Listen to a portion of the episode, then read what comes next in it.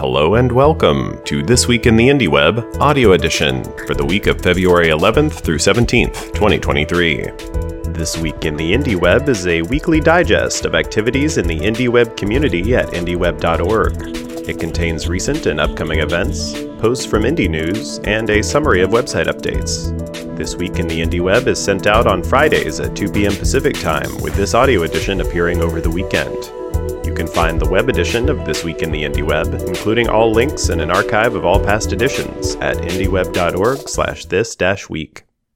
Events Homebrew Website Club is a bi-weekly meetup of people passionate about or interested in creating, improving, building, and designing their own website.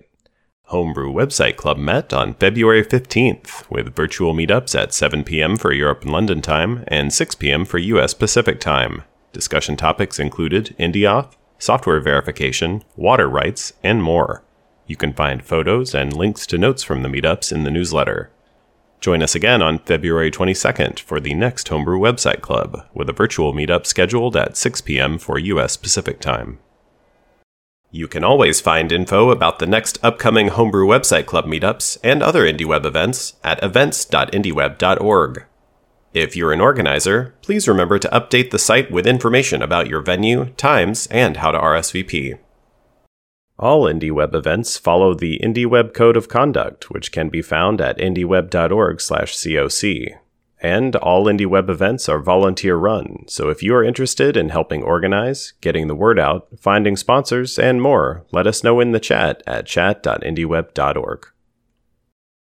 Podcasts Episode 425 of the Rocket Podcast discusses their word of the day engagement.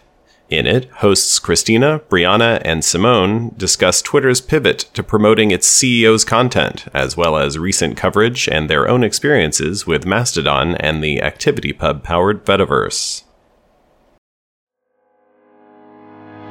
Here's a brief summary of posts collected this week by Indie News, a community curated list of articles relevant to the indie web. You can read more or submit posts of your own at news.indieweb.org. Dries at dri.es posted Nostr Love at First Sight. In it, he describes the Nostr protocol and his experiences using it so far, contrasted with his experience so far with ActivityPub. Chuck at cagrimmett.com posted iOS shortcut actions for micropub posting. The post includes video demonstrations and links to install shortcuts for posting notes, likes, replies, bookmarks, and more. James at jamesg.blog published two announcements. First up, his recommendation aggregator, Breakfast and Coffee, now supports syndicating recipes. He also posted about the history and features of his new avatar fetching service, avtr.dev.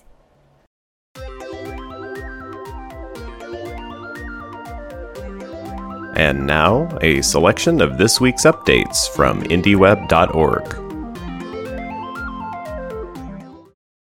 New community members. Shay joins us from shayyanbo.me.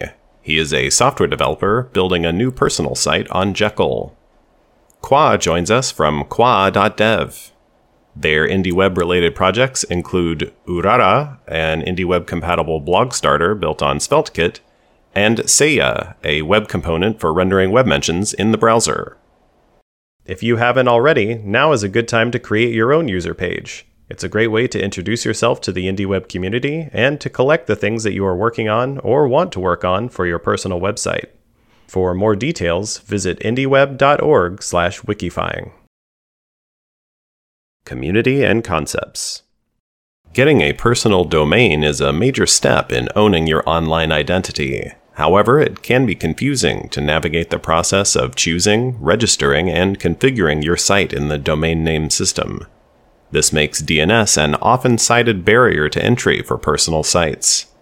Simplifying these processes could be a great way to boost IndieWeb adoption. Services and organizations. As Mastodon grows in popularity, so too does its verification feature to indicate that a particular account represents a specific individual or organization. The verification system is built on a common IndieWeb building block named RelMe, and support for it is growing across the web as organizations like GitHub and the Washington Post are adding the feature to authors' profiles. IndieWeb Development Rolling your own implementation for IndieWeb building blocks isn't always easy. One thing that can help is great examples and great documentation. This week, the folks at resources.co released IndieAuth Client, a framework agnostic, server side JavaScript library that includes extensive documentation. As always, you can follow the links in the newsletter to learn more about and add detail to any of these concepts. That's going to do it for this week. Thank you for listening. This English version of This Week in the IndieWeb audio edition was read and produced by Marty McGuire. If you have suggestions for improving this audio edition of the newsletter, please feel free to contact Marty in the IndieWeb chat. This Week in the IndieWeb and the Indie News services are provided by Aaron Parecki. Music for this episode comes from Aaron Parecki's 100 Days of Music project. Find out more at 100.aaronparecki.com. Learn more about the IndieWeb at indieweb.org and join the discussion via Slack, IRC, or the web at chat.indieweb.org.